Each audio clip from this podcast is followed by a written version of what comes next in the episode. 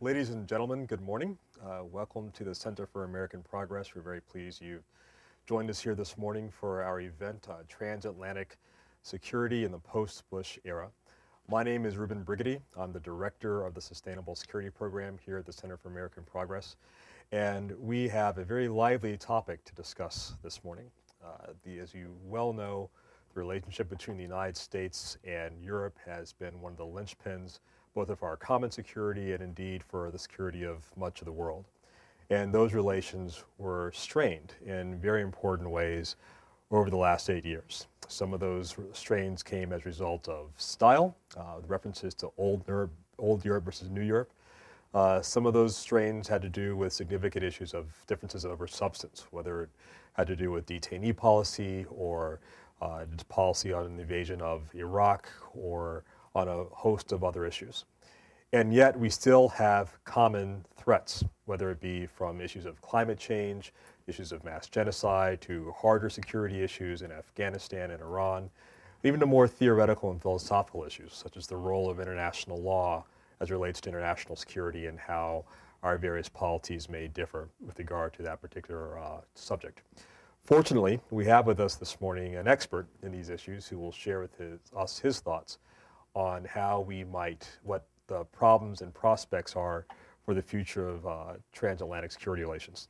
The Right Honorable Des Browne, Member of Parliament, has been an MP for Kilmarnock and Loudoun since 1997. He has a long and distinguished career as a parliamentarian and as a government minister, the, over, holding a series of important posts in the British government over the last decade. Between May 2006 and October 2008, Des, as I am told I should call him, uh, was Secretary of State for Defense, and in this post, he was a cabinet minister charged with making and executing defense policy and providing the means by which it is executed by the armed forces. He also served as Secretary of State for Scotland between June, 19, June 2007 and October 2008, holding this post concomitantly with Secretary of State for Defense. So, uh, without further ado, I'll introduce our guest, and the way we'll proceed is he will talk for about 15 or 20 minutes on these issues. I'll ask him a couple of questions, then we'll open the floor to questions for the audience. So, with that, the Right Honourable Des Browne. Thank you very much indeed, uh, Reuben. Good morning, and good morning to all of you. Thank you very much for inviting me to uh, the Centre for American Progress and to this very important panel discussion, which probably couldn't come at better time because the person who's now doing the job I previously did in the Cabinet is with all the NATO defence ministers in Krakow as we speak, agonising, I think, over practical difficulties of some of the issues that we will be um, discussing this morning. This is my second visit in less than a month to the uh, Centre for American Progress, and I'm delighted to be invited back. My brother used to have a saying about me that he had to take me every place twice the second time to apologise, so maybe that's why. I mean, maybe that's that's why I'm back. Um, I'm pleased to be here. I just a word or two about the centre, and and I think you know you the centre deserves some credit for the optimism and hope that we all share in um, some of the international affairs that we will be discussing at the moment because of the um, recent uh, election of uh, President Obama with a very progressive uh, foreign policy um, agenda, which substantially, as Vice President spoke to in Munich um, at the beginning of February, and I'll come back to that in a moment or two. I mean, you're entitled to some credit for the for the uh, optimism that we all share, but you will share with us, I'm sure, the frustration in delivering on the uh, and the expectations that that optimism is generated over the coming years, and we will all work together in doing that. I noticed that you have set yourselves the task, among other things, this year of pursuing the issue of restoring America's global leadership, and I think essentially that's what we're uh, what we will be talking about this morning, and I'm delighted to be invited to um, to take part in that conversation. I'm sorry you introduced me as an expert. I consider myself to be a work in progress um, and, and, and would much rather be um, introduced in that fashion. It gets the kind of apology in first. Um, can I uh, can I just share with you some of the difficulties I had in preparing for um, the remarks which I want to make over the next ten or so minutes? The challenge that I faced was a challenge of discipline. I mean, the discipline of what to leave out um, rather than what to include. I mean, we've all become depressingly familiar with the kind of litany of the manifestations of the security environment that we presently uh, live in. There is no exhaustive description of it. You know, the world's population is growing rapidly.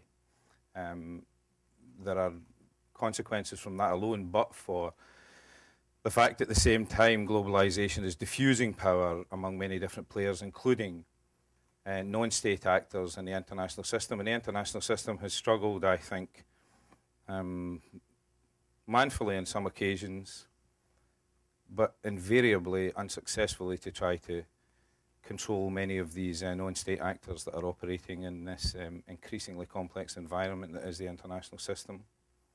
Climate change, the you know, almost inevitable consequential reduction of habitable land, the competition which we are seeing growing across the world for scarce resources, particularly for energy and water, the forced movement of people, particularly the forced movement of people in some of the poorest areas of the world, weak and failing states, particularly in Africa and parts of Asia.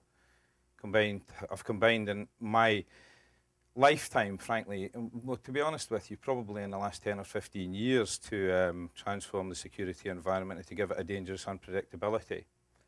Um, indeed, presently failing states outnumber strong and stable states in this world by a factor of approximately two to one.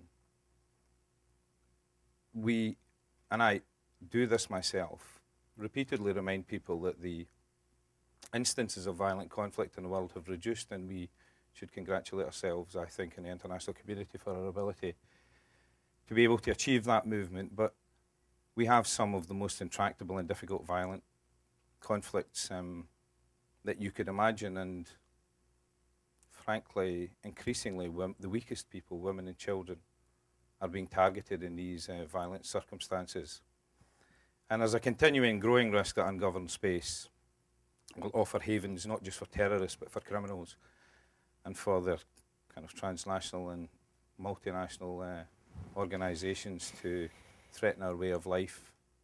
There has been a proliferation of organisations across the world indulging in illegal trafficking of drugs and people and of arms. And these same organisations, whatever they, whatever routes they control, quite often traffic all three, and sometimes traffic all three at the same time. The Cold War, of course, has ended, but we have a potentially more dangerous nuclear environment in which proliferation is a major threat, and in which there are stockpiles of dangerous materials. And terrorists are actively seeking to obtain access to these uh, nuclear materials if they can, and may indeed have. Invariably, terrorists that we deal with or insurgents use conventional, if improvised, forms of conventional weaponry, but they have an ambition and there's a continuing threat that they will get their hands in chemical or biological or nuclear terrorism and cyber crime and cyber terrorism are already realities.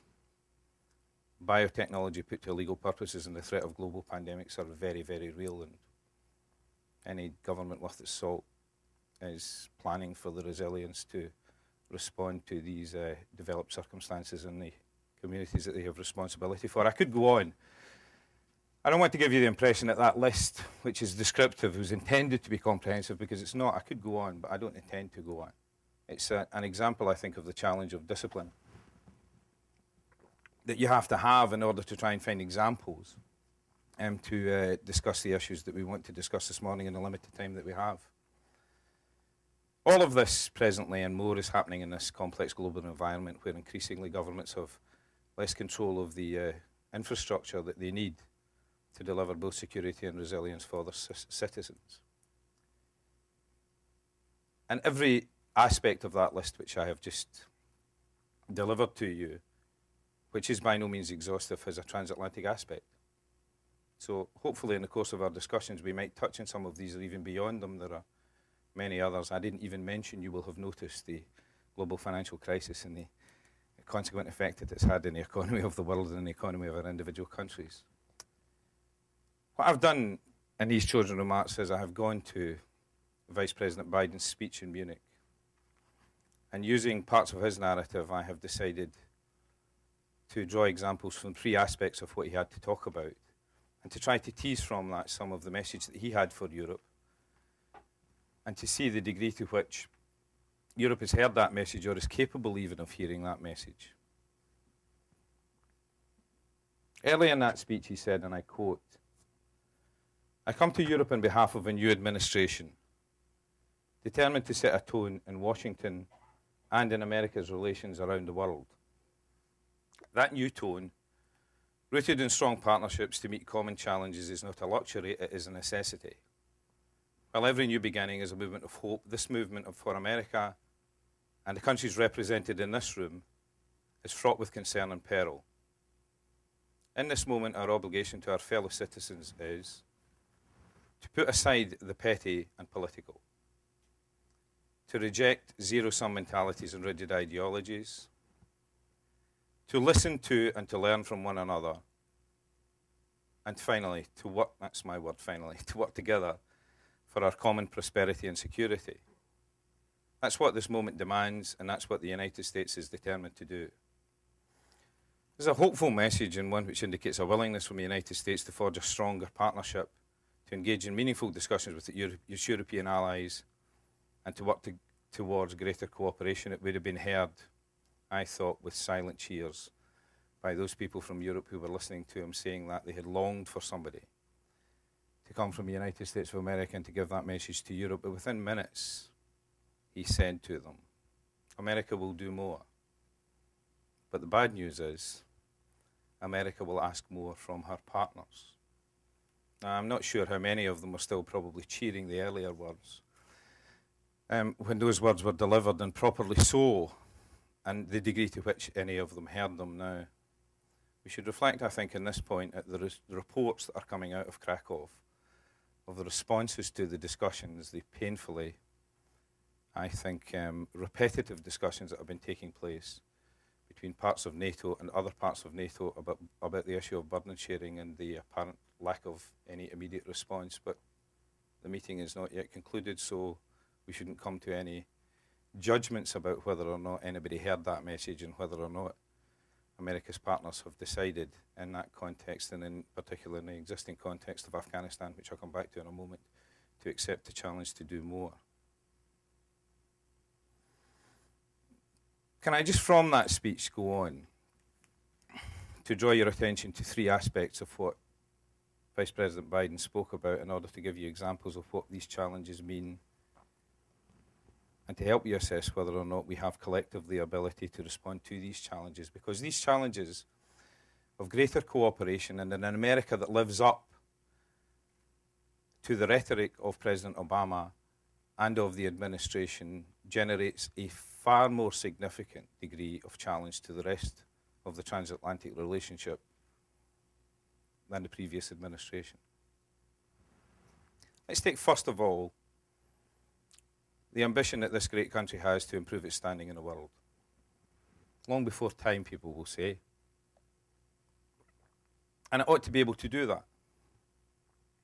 I mean, we ought to be able to get crudely to the point where the leadership that the United States gives to the world is leadership of do what we do and not do what we say. When we talk about the rule of law, we mean that we will observe the rule of law as, uh, as well. And again, you know, there were deafening cheers to the announcement of the closure of Guantanamo Bay and that America will no longer condone torture, and will no longer torture, in fact. But as both the uh, President and the Vice President have made clear, that has consequences. The closure of Guantanamo Bay generates the immediate consequence of what does one do with the 200 plus occupants of that uh, part of the island of Cuba. And what is certain is that without the cooperation, particularly without the cooperation of the United States' principal allies in Europe, it is highly unlikely that that can be achieved in a way which is acceptable to the constituencies of all of our countries.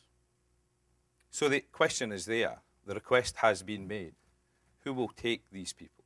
Or who will take some of them? Well, we in the United Kingdom have already taken some of those who were released from Guantanamo. They were our citizens.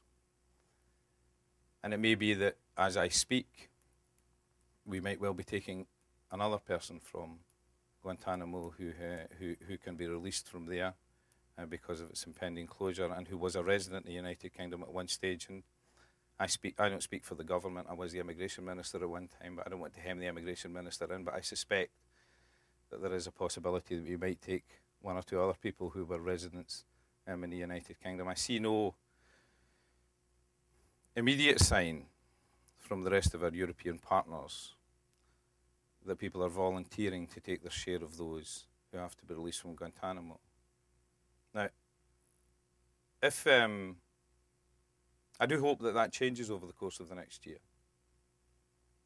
and it will, of course, change if there is significant diplomatic discussion between the United States and those who have the ability and the capability to be able to share that responsibility. But it doesn't bear thinking about, in my view, where we could find ourselves in a year's time.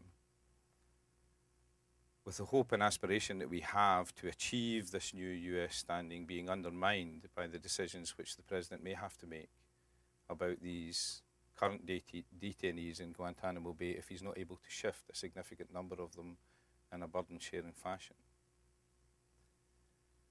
The second point I make, and again I draw on Vice President Biden's remarks, and on this occasion I don't quote him uh, uh, uh, precisely, but he made it clear in that speech that if international law is to be observed, there are two sides to that coin. This is not just a question of enforcing international law in a self disciplined fashion on oneself, it needs to be capable of being enforced through the structures of international law and those who break it. The rules of international organizations need to be enforced. Now, that's not a message which, in my experience, a significant number of our closest partners are deeply comfortable with.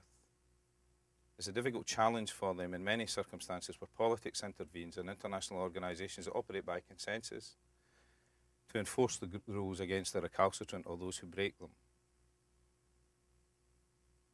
But there are very good examples of international organisations, the WTO being one, a rules based organisation which has a proper enforceable court, where one can see the enforcement of these rules changes the way in which people behave in a disciplined fashion. We need to get, in international terms, into a situation where when people break the, break the rules, they cannot do it with impunity and that there are consequences in the organisations and the organisations that enforce those laws will enforce them against them.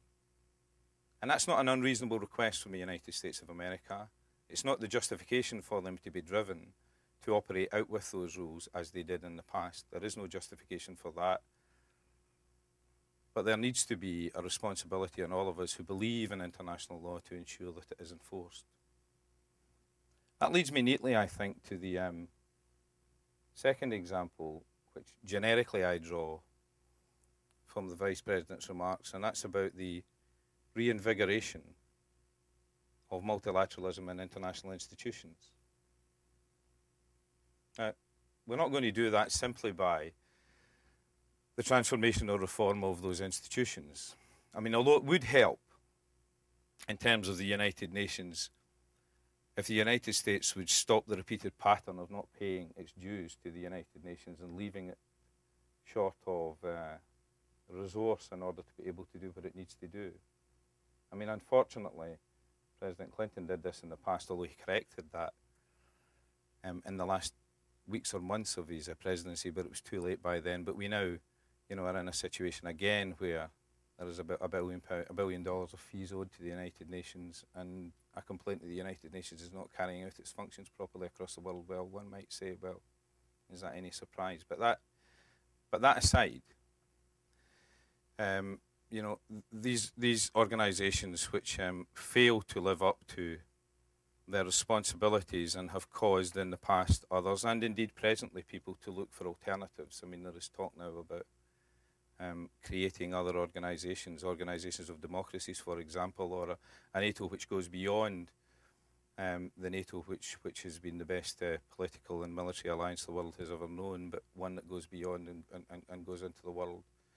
I'm not sure that we can achieve that in the timescale that we have in any event, but making these organisations work is going to be a challenge. And let's look and see the extent to which we can make these organisations work in a transatlantic sense by looking at the most successful organisation of NATO and seeing what we need to do to make it function in the 21st century. Well, first of all, we need to pay more attention to the transformation of the organisation and less attention to the circumstances of any individual operation that we're involved in. In my experience, and I share this with you, and it was open to the public, the issue of transformation of NATO was always the last item on the agenda of any NATO meeting I attended. By the time we got to that, invariably 20 or 25% of those countries who were represented at the meeting had gone home. At least at the highest level of representation, they were not present in the room. The discussion of transformation of itself usually took about 35 or 40 minutes. Of the 20 or so countries that were represented in the room at any given time, it was lucky if three or four ever spoke. And with respect to the United States, they never considered this to be a matter of priority at any time at all. So, is it any wonder that when we come to look for the capability that we need from countries across the alliance and discover that they have not, not transformed their ability to be able to deploy troops in the way in which we need them to. Is it any wonder that we are disappointed that they're not able to do it when transformation has never been um, the issue that it should have been post the Cold War? The second point I want to make is that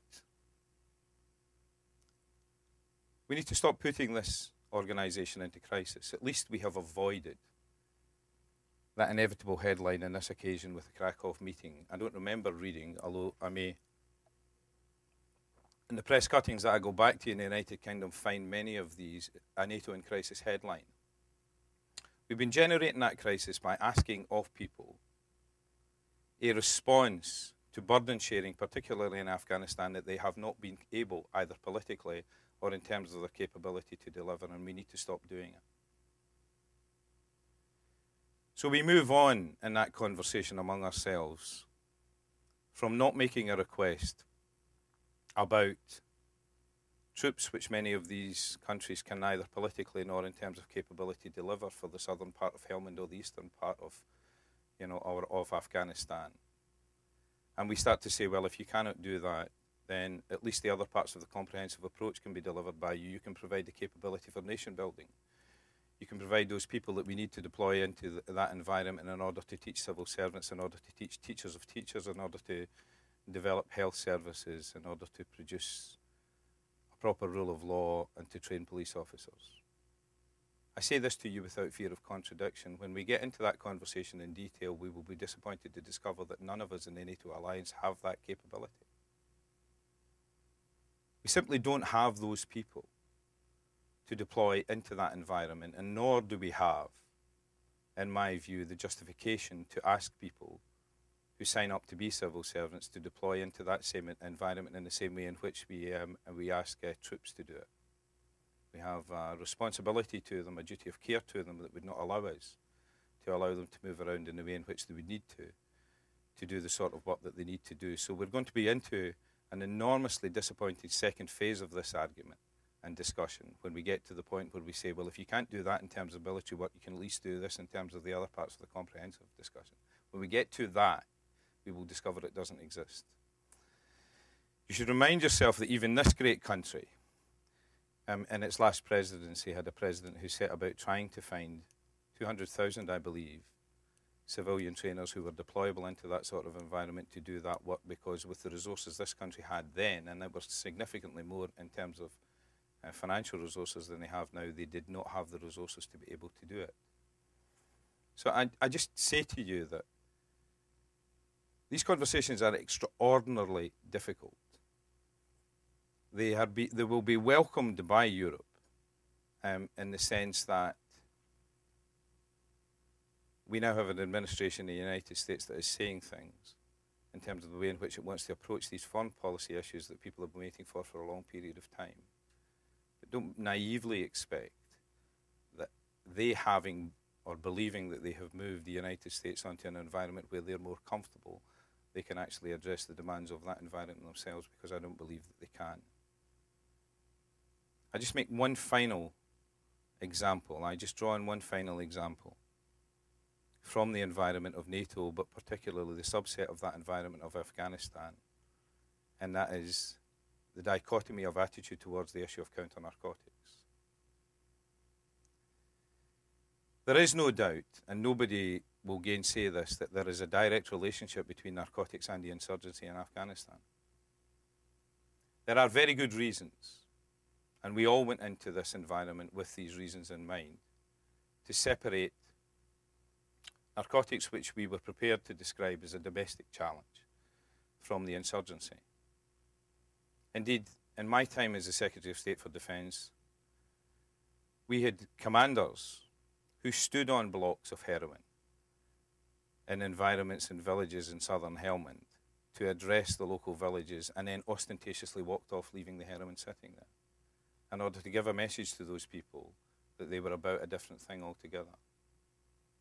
That has led, I think, and contributed to a set of circumstances where the one is fueling the other, and indeed there is a circular synergy between these two. Now, NATO, now the uh, military leadership, now the majority of those people in NATO, those countries involved in NATO, recognize this relationship and have changed their approach to this. But that's not by any stretch of the imagination shared by all of our uh, colleagues in the NATO environment. There are still a group of European countries who take the view that you have to separate these two issues and that one of them has to be dealt with as a part of the criminal justice system of the country of Afghanistan, which we hope to grow, but which is in a parlous state in itself. Can I just, um, I'm conscious of time here, Reuben, and I want people may want to make contributions and ask questions. I just want to touch on one other issue. Um, and I will just touch on it in a, in, a, in a, very rudimentary sense, but hope that people will raise it in discussion. The third point, and I draw this also from the Biden speech, is the issue of non proliferation and uh, nuclear disarmament. This uh, US administration has given this whole area an enormous injection of, uh, I think, hope and energy.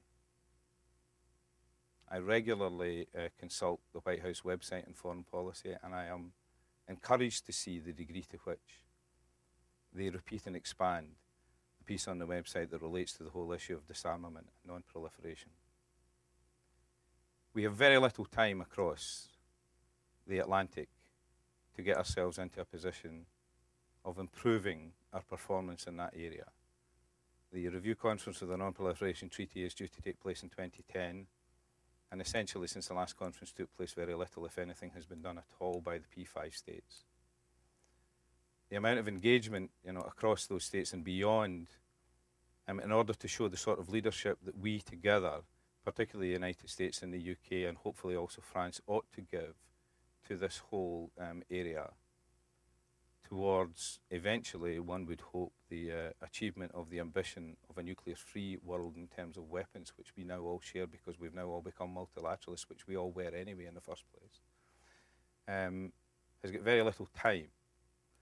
Um, if we are to if we are to um, make the progress that we want to see and to start the sort of progress um, that will inevitably lead to a reduction in these dreadful weapons that none of us wants to have responsibility for at all. But I'm not sure that we are even equipped as a generation of leaders with the vocabulary to have those discussions because we have been saying nothing about it for so long. So we need to work together very, very closely in that. And I'm happy to, from those who are in the room, you know, be guided as to how we can achieve that and how we can energize, particularly the United States of America, to become involved in that process and to give us the permission that we need in Europe to be able to be engaged in the process to the extent that we want to. So I'll draw my remarks to a close at that stage, at this stage, um, and I'll put these papers away lest I'm tempted to move into yet another example of something which is no simple answer. Thank you very much for listening to me. I'm happy to hear from you, your comments or questions, and I'll try to answer them honestly. Thank you very much. If I may, um, I'll start off with the first question and then move to the audience thereafter. Um, you know, Des, the first example that you raised uh, is with the issue of uh, failed and fragile states, which is something that we at the Sustainable Security Program focus on a great deal. Um, perhaps the most pressing of those states, as you also mentioned, was Afghanistan. And uh, it's now very clear that the solution to Afghanistan is not only regional, but there's sort of two parts. There is the, the military part, sort of the shooting and killing, and the non kinetic um, parts of state building and, and, and, um, and whatnot. It's clear that, that the United States is not going to be able to um, uh, expect more troops from our European partners in Afghanistan. uh, at least not substantially more. But you've also made the case that we can't likely expect much more in the case of in the way of uh, uh, civilian state building uh, efforts as well, which then leads to the question: well, what future hope is there for transatlantic, certainly NATO cooperation with regard to solving the problem in Afghanistan? If, in your judgment, we can expect neither more troops nor more civilians to do state building.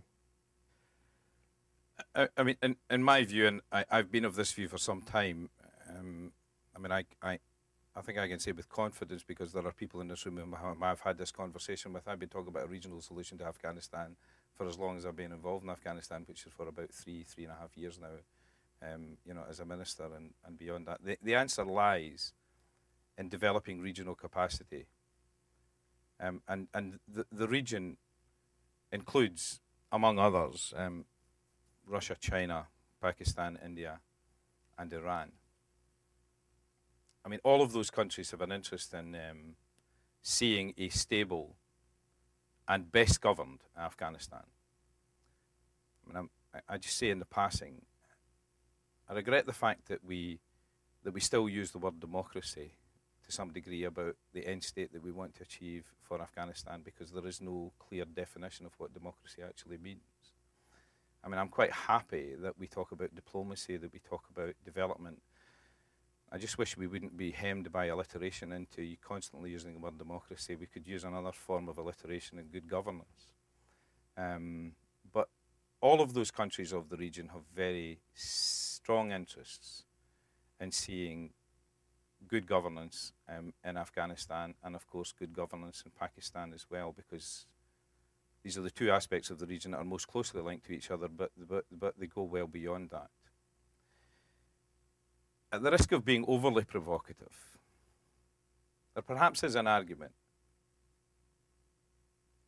that in order to, to, to build this country to the point where it can respond and, and it will always have difficulty in doing this in any event just because of where it is geographically, but, but, to respond to the aspirations of its people and provide a degree of security and the best quality of life that they can get in that very difficult environment.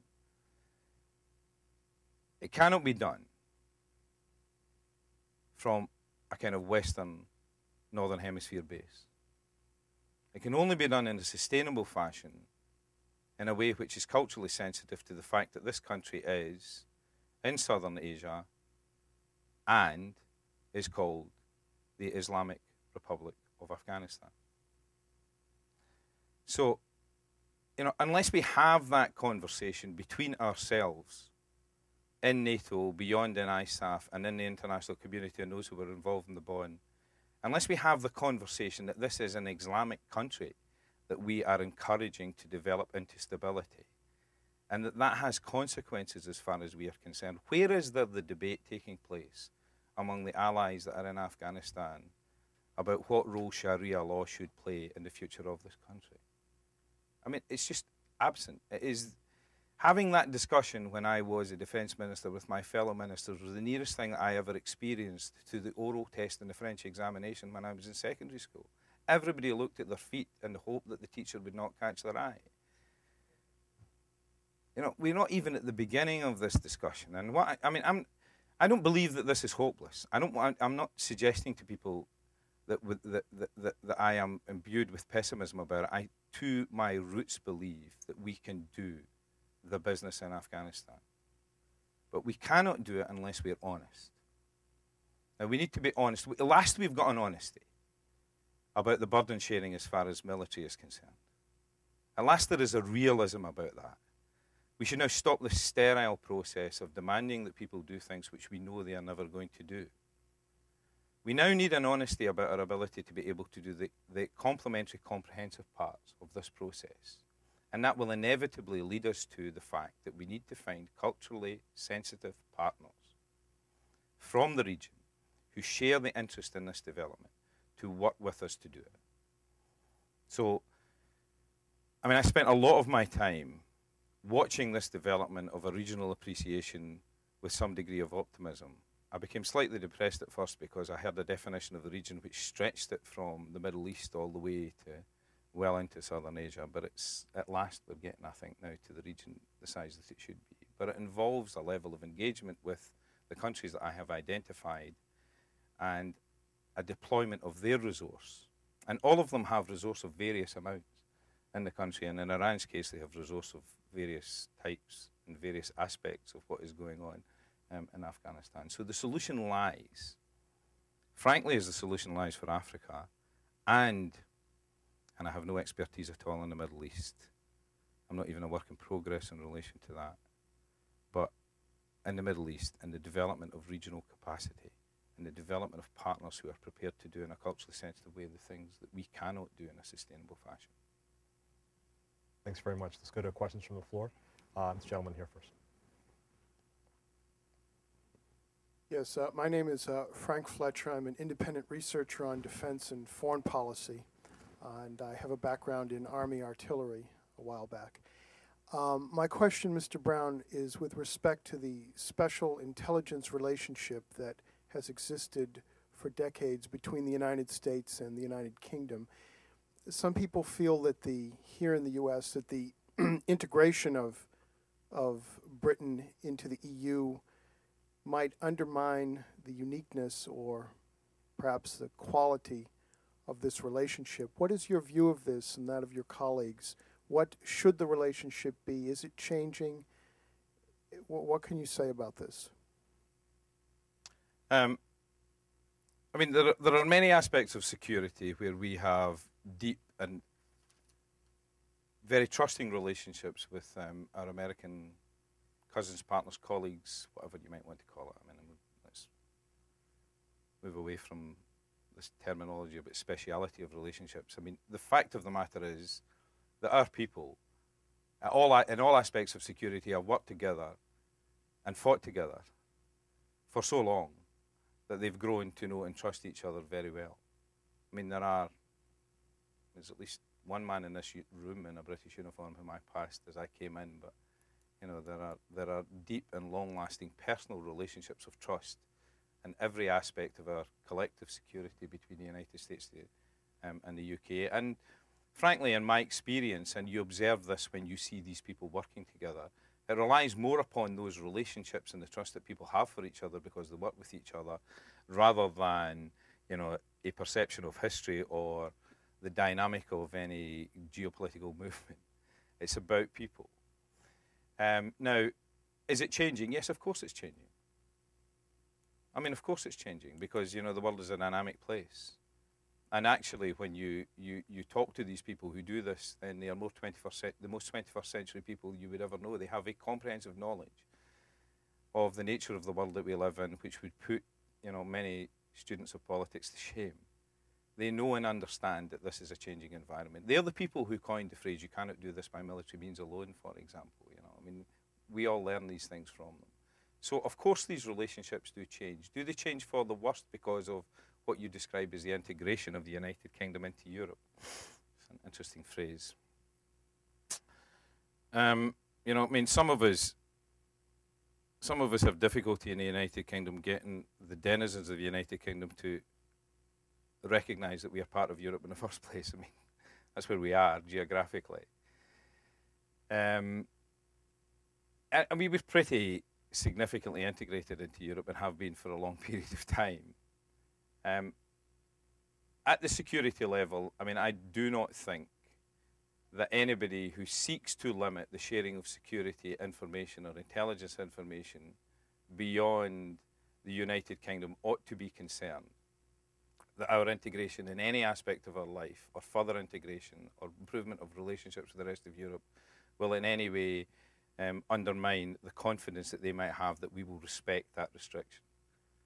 I have no reason to believe that. I mean, those who follow these things closely will see that we were berated, my God, by you know our courts as a government for our failure to breach just such a conditionality in relation to intelligence information in the celebrated case now of Binyam Mohamed.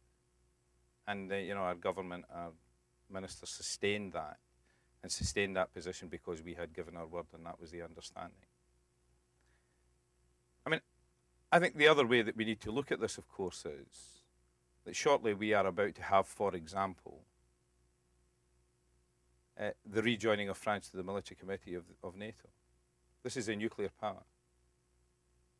Now, I mean, clearly we want to try and avoid the situation which happened in the North Sea only a matter of days ago, where two of our submarines collided with each other because of the outstanding success of the equipment that we provide them with to prevent other people from knowing that they exist.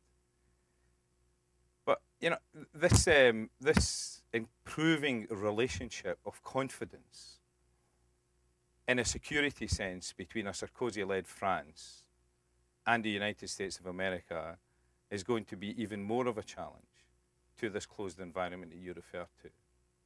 Now, is that a good thing? Well, I mean, in my view, unequivocally, yes, it is a good thing.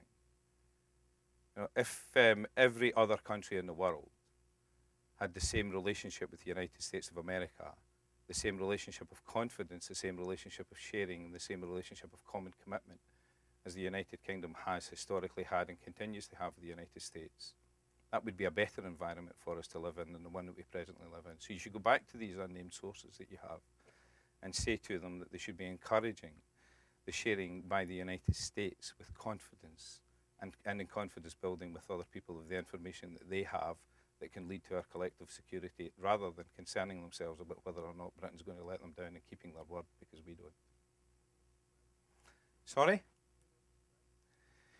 Yeah, well, you're talking to a Scot, of course. I mean, we reach over England historically in an old alliance to the French and have done for many years. I don't have the suspicions of the French that many other people have, and I don't use the disparaging phrases that people do about.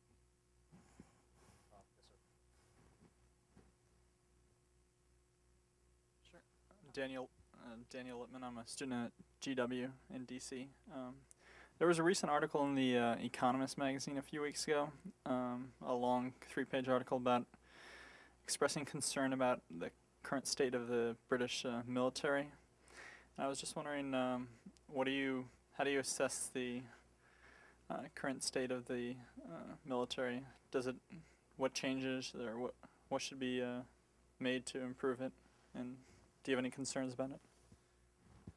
Um, I didn't read that particular article, but maybe I should go now and read it. I mean, I, one of the frustrating things about The Economist is that there's invariably not a byline in The Economist. You never quite knew who wrote the damn thing. But um, the um, the British military is is because we, you know, because we have been involved in two wars in Iraq and Afghanistan um, since 2001 and 2003, respectively, as in the words of um, the Chief of the Defence Staff, running hot. You know, we are operating beyond the uh, the level at which we planned to operate effectively. I mean, there are all sorts of technical phraseology that people who operate in this arena use for that, but essentially that's uh, what we have been doing. Um, there is a concern which I and other ministers shared and articulated that if we continued to do that for an extended period of time, then we would damage the core of our military forces. There was no question that that was the case. We never at any time when I was the Secretary of State for Defence planned to do that. The challenge was whether or not we would be able to fulfil those plans. Essentially, the challenge was that we would be able to improve the situation in Iraq to the extent that we could draw down our forces from southern Iraq in order to give us the flexibility in terms of our forces to be able to train. I mean, one of the one of the early lessons that I received as the Secretary of State for Defence, appointed from a non-military environment altogether into that job, was that contrary to my expectation, when one trains the military to m- work in operations and deploys them into operations, you degrade their training in operations and don't improve it. I mean, I was of the naive view that if you train somebody to do something and they continue to do it, they would get better at doing it, but that's not the way it works because military operations, particularly intensity of battle, are entirely different from any other environment you would ever be in. And you degrade people's ability to be able to do it, and, and, and, and the phraseology that people use is that you burn out the core of your forces. Um, so we had plans, you know, not to get ourselves into that situation, um, and we haven't. And we will in the spring of this year, approximately, we will draw our troops back substantially from Iraq, and that will give us the flexibility that we need in order to be able to go back to training and rebuilding the core of our forces. Now, there's always an argument about the level of investment, but we sustained and in real terms increased the amount of money that we invested. I mean, um, in our armed forces. And we have, over and above that, devoted a significant amount of investment into equipping them to uh, operate in the environment that they're presently in. And I can say, I think, without fear of contradiction, that presently our troops in Afghanistan are as well equipped as any troops in the world and as best as they can be equipped in terms of the. Uh, well, with one exception perhaps, and that's um, helicopters, but we have we have plans in place which will come to fruition shortly to improve significantly the amount of helicopter support that we can give. So, you know, we asked our troops to do more than we had planned for them to do. It had an effect on them for a period of time. Um, I think we are now in a position where we can redress that balance and we can continue to invest. But the demands of these uh, difficult and complex environments challenge even the resources of the United States of America. You know, this is your executive government as a government that goes to Congress and comes back with more money than it asks for for defence. And I don't live in that, and I didn't live in that environment when I was the Secretary of State for Defence. But even those who did live in that environment found that what they were asking their troops to do was challenging and was having a detrimental effect on the total ability of their forces. We only have time for a couple more questions, so I'm going to try to bunch a couple of them together. Please, if I may. yeah. Sure uh, this lady here first. Yes, ma'am.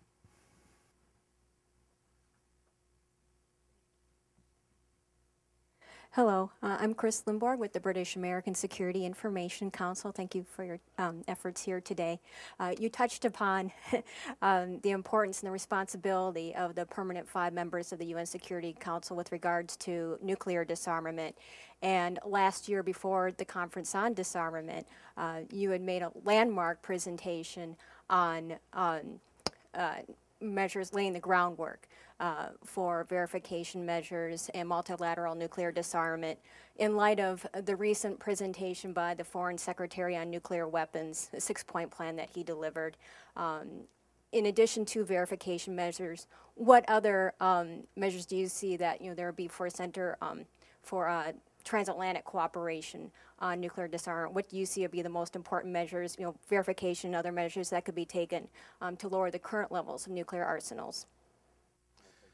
One more before Yeah. you do that. Uh, sir, here at the side. Uh, Dean Pittman, State Department. Uh, go back to Reuben's question, if I could. Uh, Ruben asked you know, if uh, our allies can't uh, meet some of the requests for additional commitments in Afghanistan. Where does that leave Afghanistan? I just make eh, make the question a little more broad, and where does that leave NATO? Um, well, I mean, I'll deal with these questions in reverse. I mean, the, the, the, the, f- the, the, the first of them requires me to find places in my notes for the list of things that, that, that I think are priorities in terms of uh, in terms in terms of the um, NPT and and and the, the, whole issue of disarmament. And I would like to be quite specific about that. But the um, NATO, in my view, is capable of transforming itself into a continually successful political and military alliance to serve the demands of the 21st century. I'm in no doubt about that. The um, irony in that sense of Afghanistan is that while NATO at its ministerial and leadership level has been very shy of the issue of transformation or change. Transformation has been driven more quickly in individual countries by Afghanistan than by any other factor. Even in the short time that I was the Secretary of State for Defence, we saw the transformation of the capability of a significant number of the members of NATO. Some of this is of no great significance in the greater scheme of things when people do these numerical counts of the numbers of troops that are there and who's whatever. Because some of these countries are very small. But they have transformed their, their forces. I mean, many of the former Warsaw Pact countries have transformed large standing armies, quite often of conscripts, into professional armies equipped with niche capabilities to be able to do the sort of work that counterinsurgency needs. They can't do it at the scale. I mean, you can't expect Latvia, for example, to be able to do it at the scale that the United States can. I mean, that's a ridiculous point to make. But it is descriptive. But they can do it. And in the majority, the countries of NATO have forces that are deployable.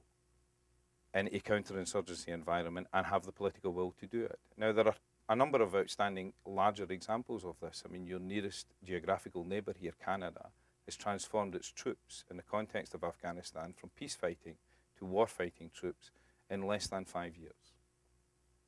Denmark is another example. The Netherlands is a further example. There are any amount of these examples. So, you know, NATO can be forged on the anvil rather than broken in the anvil of Afghanistan if it allows itself to do it. But we can accelerate, that process if the political leadership for transformation is given where it should be and the attention is given you know, in NATO. And the next Secretary General of NATO will have to lead this process. So whoever gets that job is, is a very important appointment. And more attention should be being paid to it than is apparently being paid to it at the moment. Who gets that job and where they come from and what their motivation is in terms of the leadership of that organisation will determine whether or not the political leadership is prepared to engage in the debate and discussion and investment that is necessary over the next 10 days, but NATO will survive. I just, um, I'm sorry I haven't found these notes, but I just, just, just let me respond in a kind of generic sense to your very specific question, and I'll talk to you later about this. Um, we uh, embarked upon a process of renewing um, our commitment to the nuclear deterrent by having the promised public debate about the new boats that were necessary to provide a platform for it. I was responsible for the publication of the white paper, and I led the debate in the United Kingdom over this issue, and, and, and with some pride say that I was more open um, about the deterrent, about the, uh, the, the, the political underpinning for the nature of it, you know, about, about the facts of it, um, than any minister has ever been in the history of the world. We, I hope, have have set a, a kind of um, template for openness that others in the world will follow in terms of the debate. We succeeded in that debate and we got significant um, political support for the decision to um, embark upon the building of the very expensive next generation of boats to um, retain our nuclear deterrent. But we gave an undertaking. And that undertaking was that we would engage in the process of disarmament and in the review of the NPT in, in, a, in a way, in a leadership way.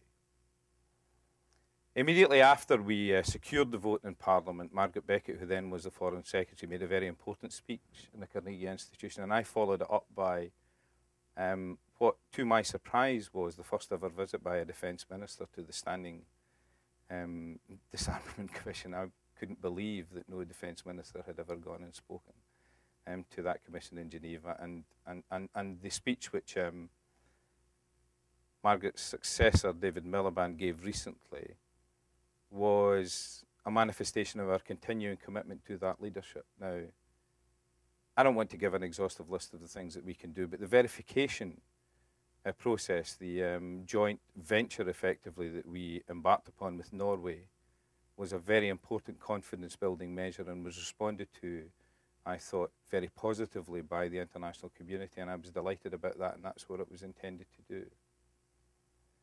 What we now have, of course, is we have an injection of energy into that area that we could never have provided, but that could only have been provided by the President of the United States of America and now is being provided by him. I just say this, though. This is being misunderstood across the world.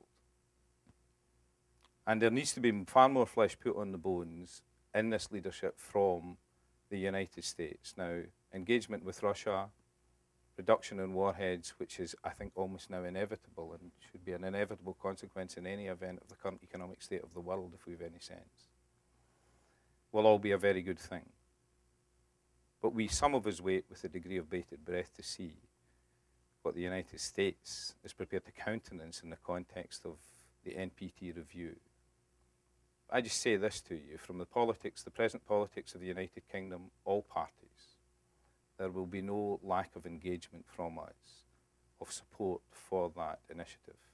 There is a growing view in the world, and I welcome this, that those of us who have to a degree kept comparatively silent about this issue for far too long ought now to make it be known that we are multilateral disarmers and always have been and we should give that message to the world and engage in that process as quickly as possible. Now, there will be a number of specific things, I'll share them with you later on, but I think we can do.